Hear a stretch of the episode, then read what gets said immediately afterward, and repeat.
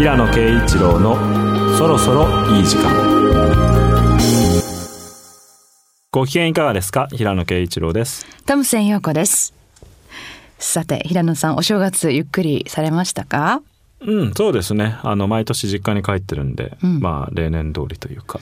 はいちょっと連載のことも気にしつつ気 新聞の。つですよね、うんはい。頭はじゃああんまり休まってないかもしれないけれど、うんまあ そうですね、うん。でもやっぱりちょっとずっと東京にいるよりはうん。ちょっとあの気分転換にもなりますし。そうですよね、はい。体だけでもね、はい。リラックスされたんじゃないかなと思います。うん。私も同じくで、えー実家があります。神戸に帰っておりました、ね親子。水いらずっていう感じで。はい。はい。楽しかったですではでは本日も素敵な音楽と新しい発見がありますように。そろそろいい時間スタートです。People 平野啓一郎のそろそろいい時間ピープル平野啓一郎のそろそろいい時間。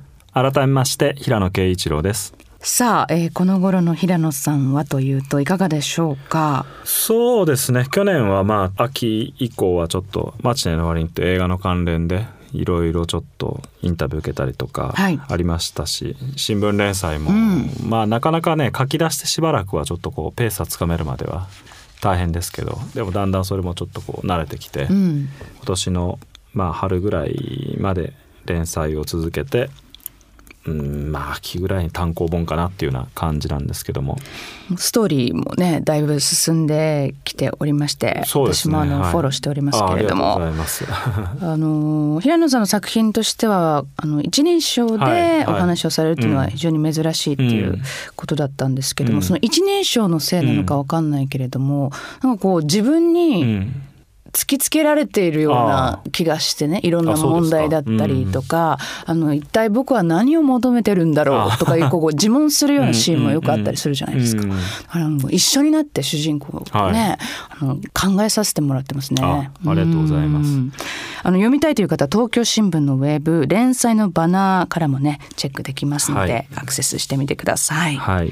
さあそして今年は三島由紀夫没後50年ということそうで、ですね、はい、なんか今年になって一斉にいろいろ始まるかと思いきや結構去年の没後49年ぐらいからはい。ヨーロッパのシンポジウムとかはじめとしてあのいろいろちょっとね三島由紀夫関連の動きがあったんですけど今年は僕もちょっと出てるドキュメンタリー映画みたいなのがあの春ぐらいにはい。公開されることになっていて、あとはまあ僕自身も三島由紀夫論っていうのをですね刊行したいなと思ってちょっと準備をしてるところですね。平野さんがご出演されている映画ということですか？うん、あのドキュメンタリーでちょっとそのコメントしてるってはいう感じですかね。へえ、うんそれがは春頃。そうだと思います。うん。まあ三島由紀夫亡くなったの45歳なんですけど、はい僕今年は同い年になるんですよね。45歳。やはり感慨深いものありますか？うん、そうですね。やっぱり三島由紀夫の金閣寺に感動して文学が好きになったので、その時はね、もちろんはるか年上の作家だと思ってましたけど、はい。今年来年になるともうなんか年上になっちゃうと思うと自分が年取っていくなと思いますけどね。まあでもやっぱりその年齢になって分かることもいろいろこう分かるっていうかな身に染みてなんかいろいろ感じることもあるんでちょっとその辺のこともあの今あ書こうとしてる三島由紀夫論にはあの反映させたいなと思ってるんですけど、うん。没後50年という節目の年で、うん。さらにその同い年になるっていう,、ね、す。メモリアルなはい。2020年特別なはい。年になりそうですね。そうですね、まあちょっと自分の三島についての考え方の、うんを一旦ちょっとそこでこう区切りがつくかなっていう気はしてますけどね。はい、ではえ今日はこんな曲からスタートです。オジー・オスポーン Under the Graveyard People. 平野啓一郎のそろそろいい時間新年から壮大なバラード熱いです。お送りしたのはオジー・オスボーン Under the Graveyard でした。はい、9年ぶりの、えーソロとしての新曲でまあ「オーディナリーマン」っていうですね、えーアルバムからのファーストシングルなんですけども、はいまあオーディナリーマンっていうのはね ちょっとなんていうのかな こう彼はずっとねマッドマンとか、ええ。自称したりして、はい。あましたしあのそういうふうに認識されてたのでちょっと面白いアイロニカルなタイトルですけど普通の人あのねお酒をやめたらしいんですよね、彼が。まあ何度もトライしてはこう失敗しつつ、ええ。でまあちょっとそのことを歌ったあの歌みたいであ最近ね僕の周りでね前もちょっと言いましたけど、はい。お酒やめる人が増えていて、はい町田光さんもねついにお酒をやめたっていうことでまあ何年か前からやめられてて、はい。最近ねあのエッセイその酒をやめたことについてのエッセイ集を出されていて、あはい。うん。それ進めっていう感じ進めっですかていうかまあその心境というか いろいろいきさつとか書かれてますけどね、うん、でも辞めた人はね本当にね 口を揃えてこうなんていうのかな、まあ良かったというか。特に寝起きがっていうね、うん。お話で意外とね、はい。なんかあのもう全然飲みたいと思わないっていうんですよね何年か辞めてる人は。うーん。その境地にたどり着けるのかなってちょっとそれ羨ましいんですけどね。平野さんねあの前々からお酒をやめた人がいるんですよって話うんあの何度もしてきてるようにちょっとご興味はありそうですね。あありますね。ああるんです。あすごうんいすごいあるんですか？昔はもう 全然そんなこと考えませんでしたけど、はい。最近はねやっぱ年かな なんかねやめてもいいかなと。うんいつの日かやめてもいいなと思いますね。へえ。でもね味が好きなんですよね酩酊状態っていうよりも、はい酩酊状態も好きだけど味が好きだからねちょっと味を諦めるのはちょっとなああっていう。酔いたいというよりも。まあそれもあるんですけど、えやっぱりなんかこう、うん肉とかねあのコース料理とかで食べてる時に、やっぱりなんかちょっと赤ワインとかの 味がそうですよ。恋しいんですよねペリエだとちょっと物足りないなっていう。この美食というかね、美味しい料理とのマリアージュが最高じゃないですか。うんだからでもそれで言うとねノンアルコールの美味しいワインとかを誰が作ればね、まあ、今あるのはちょっともうブドウジュースみたいな感じじゃないですか、はい。もうちょっと本物っぽいのがもしあればそれでもいいのかなとかね。うん。どれぐらいお酒が好きかですね。きっとねやめられるか。昔はね僕あんまりねお酒自体好きじゃないと思ってたんですよ。うん。あの酔いたいっていう気持ちはあるけど酒の味が好きってわけでもあんまないなと思ったんですけどねやっぱワイン飲むようになって味が好きかなっていう感じがうんしてきて、うんそれからね今度やめるってことを考え出すと結構難しいかなって気がして。オーディナリーマンにはなれないかもしれないしね。うんちょっとまだ修行足らんっていうかねでも世界的に若者とかもだんだん飲まない人も増えてきてるみたいだしうん果たしてオジーはねどこまでこの禁酒し続けることができるかっていう。まあね彼ちょっとやめないとちょっと相当体にも、ね。うん悪いはずだから、うん、でもこうやってね新作をドロップしてっていううんこう現役で、えーいてくれるっていうのは非常にこう一ロックファンとしても嬉しいんですが、うん。はい、えー新作「オーディナリーマン」からの一曲ということで、はい。9年ぶりの新曲「Under the Graveyard」お送りしました。はいさて、えーここ最近気になったニュース話題といえばこちらです、うん。えー昨年のことになるんですが医師の中村哲さん襲撃され死亡というニュース、悲しいニュースありました、はい。アフガニスタンで活動する NGO ペシャワール会の医師中村哲さんの乗った車がアフガニスタン東部で何者かに銃で襲われ中村さんを含む6名が亡くなりました、うん。えー現地はタリバンやイスラム国の、えー支部組織がある激戦地だったんですね。まあ、あの皆さんご存知の通りなんですけれども中村さんは2000年のアフガニスタンの大干ばつを機に農業用水路の建設にも着手して、えー薬治療の前に人が住む環境を整えるなど、まあ、多大なる人道的貢献をされた方でございます。ねえ本当に痛ましいというか、うん残念ですよね。悲しい残念なニュ本当に僕も尊敬してて、ペーシャワール会には僕も寄付してましたし、はい。あのそんな大きな額じゃないですけどまあ地元福岡のね本当に立派な方であのね日野足平って作家のね甥っ子さんなんですようね。んで日野足平はまあ北九州の若松ってところの人なんですけど、はい顔もね後からあの写真を見るとねすごく似てるんですよね。でまあちょっとそういう意味ではこう地元っていう近しさもありましたしやっぱされたことはね本当に何て言うのかな彼の思想を体現した立派なことをねずっと継続的にされてましたし、うん。いやーやっぱちょっとショックでしたねこの出来事は。うん。うん、患者と向き合うということではなく、うん。もう病気の根源に向き合っていくっていう、まあ結局ねその干ばつとうん。その飢餓とね水がないってことは解消されないといくら医療活動やっててもやうん。っぱ効果的じゃないっていうことからね。そこからでもやっぱ自力であんな土木工学の知識を身につけてね考え説を作ってってったらそうですよね。考えてみたらお医者様ですからねね。その建設の知識っていうのは多分一から、うん。うん。あの学んでいかれたのかなと思いますし、すごいですよね、はい。もう、うん。改めてね、はい。かけがえのない方を亡くしたんだなということを実感します。さあそしてもう一つこちらもうご覧になりましたでしょうか E.T. とエリオットが再会しました。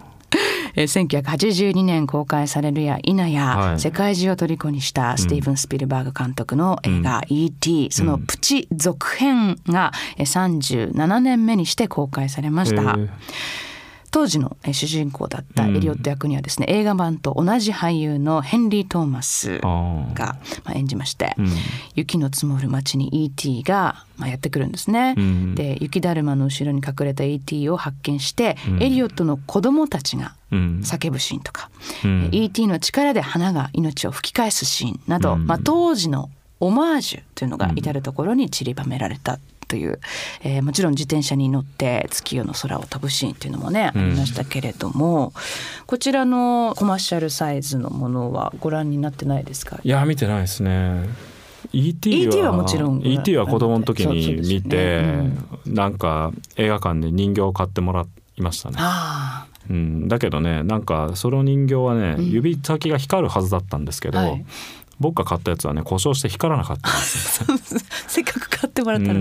ん。でねある時ねデパートに行ったらね、えそれの光ってるやつを見たんですよね。はい。であか光るって言われて買ったような気がしたけど光らなくてあれこれ光らないのかなと思っててデパートに行ったらやっぱり光っててやっぱり光るんだと思ったことがすごくね印象に残ってて、うん、映画の内容自体はねまあなんとなく覚えてますけど、うん。でもやっぱなんかすごいインパクトでしたね。あー。うん。スピルバーグっていう監督を認識したのも E.T. が最初だったような気がするな。僕7歳ぐらいですからねこの時。うん。その後未知との遭遇とか激突でしたっけ？最初のね、うん。デビュー作とかテレビの日曜洋画劇場とかああいうのでもね、うんやってたので彼の作品いろいろ見ましたけど最初はやっぱなんか E.T. だった気がしますね。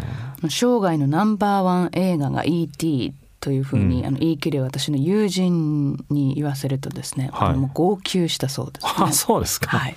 何に号泣したんですかね。あそのままた会ってくれたそう再会したシあそうなんだーンっていう。うんでエリオットもやはりその当時と同じ俳優さんあねヘンリー・トーマスが演じてるっていうのもすごく良かったみたいで。なんかねでも E.T. はリメイクっていうかねリマスタリングみたいなことを何年か前にスピルバーグがやって、うん。その時にね一箇所だけ変更したところがあって、うん保安官みたいな人が銃を持ってるシーンの銃をねデジタル処理で消したんですよね。でなんかそれがスピルバーグはずっと気になってたことらしくって、はい。なんかあのこうやっぱりこうファンタジックなあの世界の中に銃をこう持ち込んだっていうことが、まあ、全然そんなことあの記憶にもなかったんですけど、ええ。彼自身は気になったみたいでえ。そのシーンだけちょっとねあのオリジナルと変更になってるみたいですね数年後に？いやもうだいぶ経ってからじゃないですか。あだいぶ経ってから？うん、20年とかぐらい30年とか経ってからじゃないですかね。まあうんそれはなんか結構マニアックなうん、情報ですね。そのその話を何年か前にちょっと見たんですよね。うーんでもねこのコマーシャルサイズをご覧になってまたやっぱ ET もう一回見たいなって思った方もね、非常に多かったんじゃないかなと思いますけどもね、えーとても話題になった、はいえーニュースです。はい。さて、えーそれではここで一曲参りましょう。平野さんの選曲です。はい、えーっとですね女性の、えー若いジャズミュージシャン日本人ジャズミュージシャンで、えー、狭間美穂さんという方いらっしゃるんですけども彼女が率いるラージアンサンブルの作品で、はい。今回のグラミー賞のジャズアンサンブルアルバムにも、うん。えーノミネートされてたんですけども、えーその中から一曲ですねえー選んでみました。はい。では、えーお送りしましょう。アルバム「Dancer in Nowhere」から挟間美帆「Il Paradiso del Blues」People. 平野啓一郎のそろそろいい時間。 People。平野啓一郎のそろそろいい時間。はい。さあ先ほどもお話に出てきましたが、はい。い、よいよグラミー賞のシーズンです第62回グラミー賞は日本時間の1月27日月曜日に授賞式が開催。うん。今月末です。ねこの番組でも取り上げたアーティストもエントリーされておりますけれども。うん。うん。誰か注目してますか？あ注目はやっぱりビリー・アイリッシュ VS リゾじゃないですかね。あえーこの一騎打ちになるんじゃないかなと思いますけれども、えー現にですね今年はリゾが最多8部門で、うん。それに続いてビリー・アイリッシュ、うん。えーリルナズ X がそれぞれ6部門にノミネートされているという。うん。えービリーに関しては、えー4部門の史上最年少アーティスト。なるほど、最近なんかねネット上でそのビリー・アイリッシュにバンヘイレン知ってるかって聞いて知らんって答えあーはいはい。た動画がね結構話題になってて。なりましたね。まあそれは知らないのしょうがないと思うんですけどね。ランディ MC とかも知らないと言ってましたけどね。それでねそれが結構ね日本の音楽サイトとかでもね、あのちょっと話題になってたんですよ。うんうん。その彼女バンヘイレン知らなかったって言って、書いてるサイトにねエディ・バンヘイレンっていうのもすごく有名なね、はい。ギタリストで、マイケル・ジャクソンの「ビート・イット」っていう曲にもねベーシストとして参加って書いてあったんですよ そのサイトに。ええ。お前も知らんのか？まあ非常に有名なねあのギターソロを弾いてギタリストとして参加してるんですけども、面白い。うん、なんか息子がね今バンヘイレンってバンドでベース弾いてるんですよね。ええ。で彼がう、そうなんウォルフガングっていうんですけど、んで彼がこの件についてコメントしてて多分記事書いた若いライターが、うんそのなんていうか彼とそのエディをちょっと混同して 記事書いたんだと思うんですけど。あーなるほど。うんでもね まあやっぱうりん。しょうがないですよね若い人は知らないのは。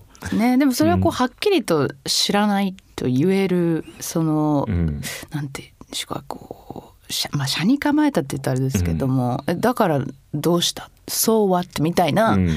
その attitude も含めてビリー・アイリッシュっていうのが、うん。やっぱ注目されてるのかなと思いますよね。まあねキャラクターすごくビジュアルも含めて面白いし、まあそのウォルフガングはその音楽のねその古い新しいとか知ってる知らないでこうファンを分断してはいけないみたいなことをね、うん。あの SNS でコメントしていて、うん。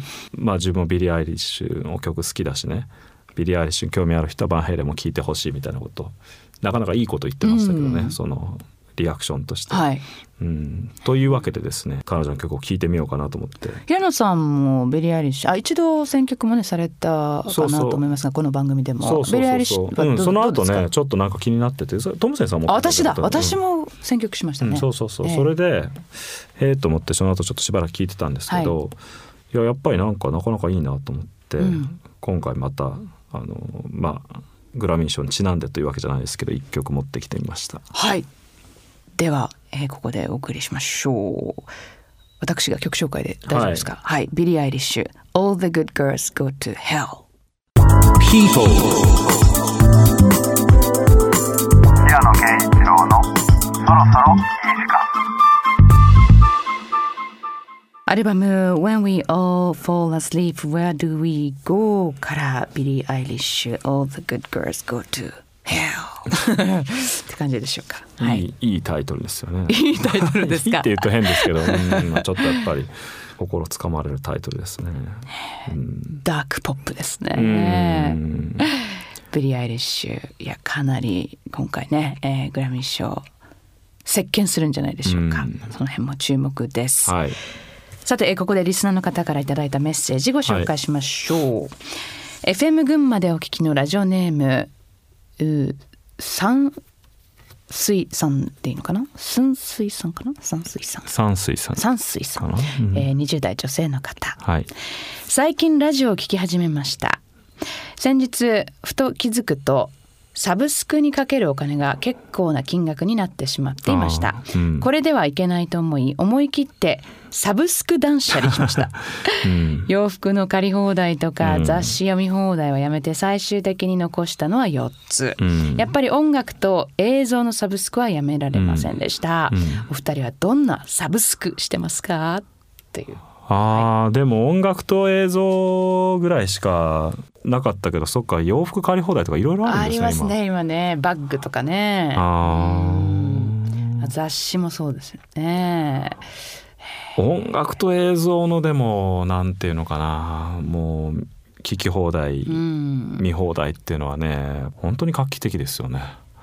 まあそうでうすん。ね結構ねやっぱりテレビがあのそういうののモニター代わりになってますよね。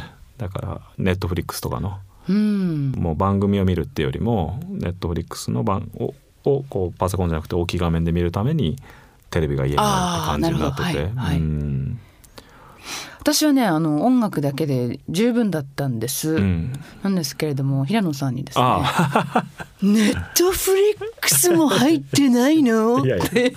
そんないやらしい方してませんよ。前回言われて入りました。あそうですか。入りました。面白い。そうでしょヒップホップエボリューションあ見ました？見てます。あ面白いでしょありがとうございます。あすごい勉強になるでしょ非常に面白い勉強になります。ねえ。あツーパックとねああのバーサス東バーサス西があこんなことやってたんだっていう。まあね詳しい人にとってはあの基本的なことかもしれないけど僕はやっぱかなり勉強になりましたね。うん。うん。あの莫大な量ありますからね、うんこの番組って言ってもね。本当に選びたい放題っていうところで、音楽と映像が、まあ、最終的に山水さんも残ったっていうことですけどね、これからもあれですか？重野さんもやっぱりこの特に映像なんかはサブスクはずっとうん、やっぱりね、うん、だから基本それで見てどうしてもね速攻に入ってないものは DVD 買ったりとかねしてますけど、うん。やっぱ音楽もちょっとついに CD をあんまり買わなくなりましたもんね。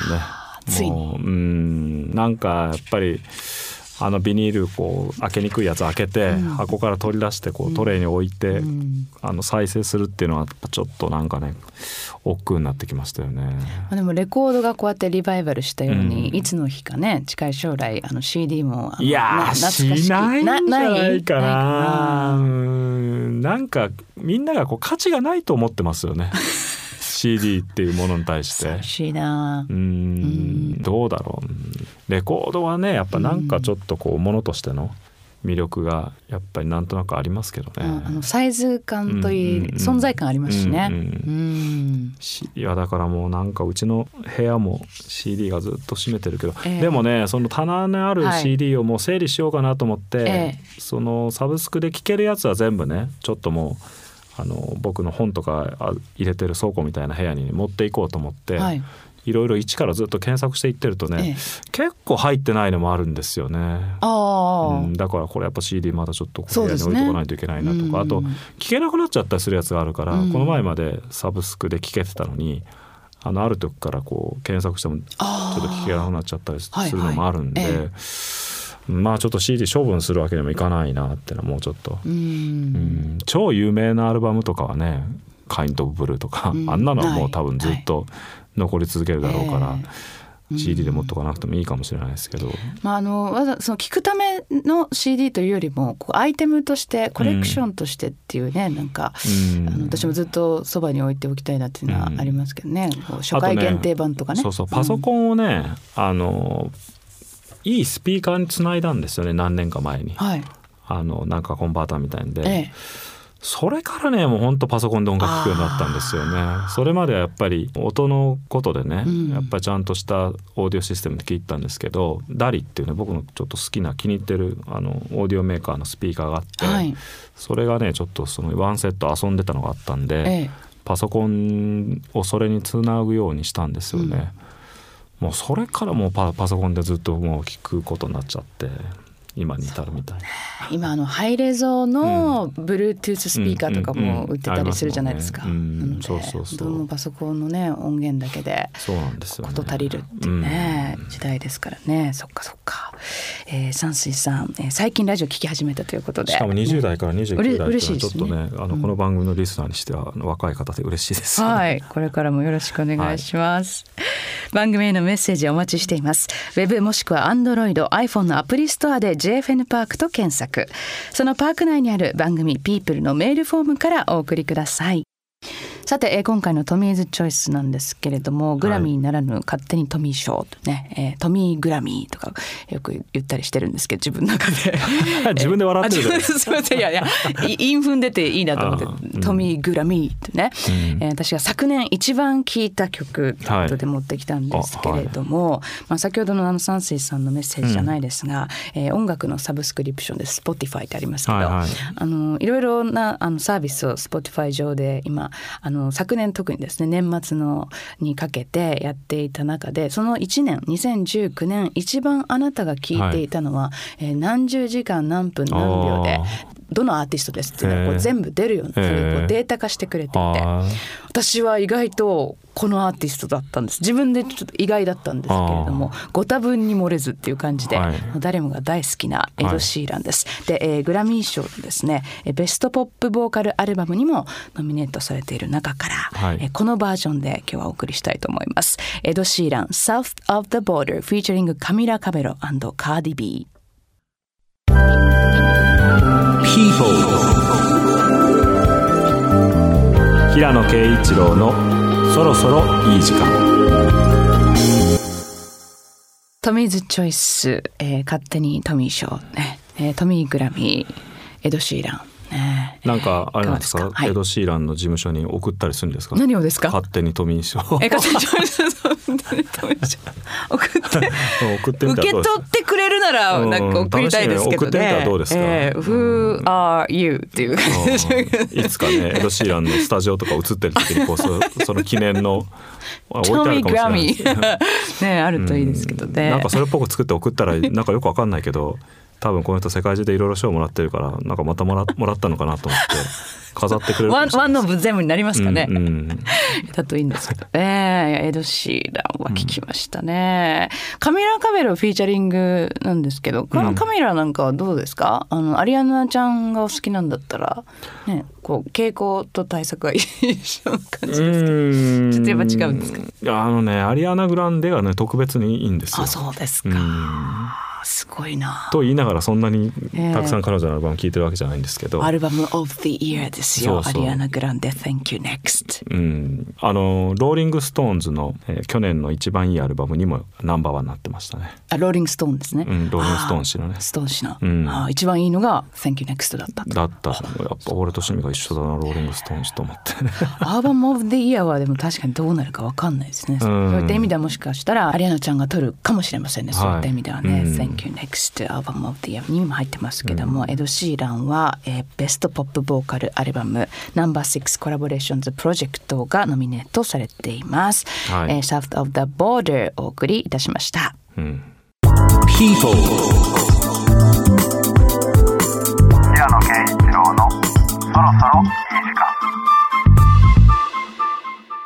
さて、えー今回もお待ちかねの平野さんの朗読タイムですが、平野さん今日はどうしましょう？はいえっと今日はですね実は僕自身の朗読じゃなくてちょっと素敵な音楽と朗読の作品を見つけたので、えーそちらをちょっとご紹介したいんですけども、えーギタリストのですねおはぎやすじさんが、えーご自身のセルフレーベルから、えー出されたアルバムでスペインのですねノーベル賞詩人のですねファン・ラモン・ヒメネスっていう人がいるんですけども、その彼の代表作の「プラテーロと私」っていうですね詩があるんですよね三文詩集なんですけども、それにですねイタリアの作曲家のマリオ・カステルヌオーボ・テデスコっていう人がですね曲をつけた作品があるんですけどもそれをですね大萩さんご自身とそれから声楽家の、えー畑野睦美さんがですね朗読をして出したアルバムというのがありまして、ちょっとその中からですね「ツバメ」という作品をですねえー聞いてもらおうと思います。はい。People. 平野啓一郎のそろそろいい時間お送りしたのはギジェルモ・クレインのアルバム「クリスタル」より「ノス・ミララン・パサール」でした。はい彼はアルゼンチン出身のあのジャズミュージシャンなんですけども、えーまあすごくいろいろな要素がミックスされたあの楽曲でこの曲も最初はちょっとねなんかスティーブ・ライフィーのあの曲かなみたいな感じの始まり方ですけれども、まあその後すごく複雑なあの変拍子のリズムが組み合わさっていってあの面白いですよね。あの年々更新されていってるジャズの中でもついついあのヒップホップ系との融合みたいな方にねはい。あの目を奪われがちですけれども、さっきの、えー、狭間さんの、えー作品もそうでしたけど非常に緻密なアンサンブルの作品もですね、次々とあの登場していてあのそっちもちょっとあの注目しながら聞いてますね。おしゃれそしてお聞きいただいた朗読が大萩康さんのギターに合わせた畑野睦美さんの朗読え詩人フアン・ラモン・ヒメネスの代表作「プラテーロと私よりツバメ」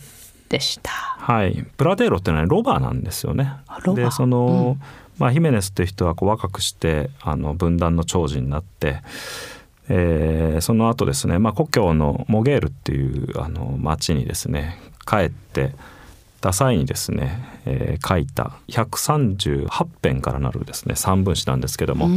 テデスコはですねその中から、えー28編を選んでギターと朗読のための作品にしてるんですよね。はい、でまあ音楽と詩が別々にあってこうよくその朗読と合わせてねあの音楽つけたりすることありますけどそうするとねやっぱりなんかこうさ詩のこう抑揚みたいなものとこう音楽がぶつかってちょっとこう音楽がうるさいなっていうようなこととかあるんですけど、はい。この作品はやっぱり詩に合わせてあのギターの伴奏を全部つけていてすごくですね聴いてて心地よくてですすね。うん。なんかうん。素晴らしいなと思って聞き入っちゃうような作品になってますけどこれはですね原文がアンダルシア地方の方言で書かれているので畑野さんはですね翻訳される時にえー出身地の宮崎弁に直して表現したりとかですね、はい。いろいろちょっとこうその作品の持ってる雰囲気を伝えるための工夫をされてるようです。そうなんだ。はい。いやいやいや今大萩さんもねね宮崎出身なんですけ思どね。い出しながら、うん非常にこのソフトな話し声っていうか、あなんか声もうん。楽器なんだなっていうことをそうですね。うん感じましたし、うん。あとやっぱこの畑野さんのねさすが声楽家の方だなと感じましたけれども、うん。日本語って綺麗なんだなって。あ綺麗ですよねこれね。その響きっていうんですかね、うん改めてそんなことも感じながら聞かせていただきましたけれども、うん。今日はちょっと変化球ということでそうですね。ご自身の作品ではなく、はい。平野さんのおすすめのはい。ギター、そして朗読でございました。はい。People,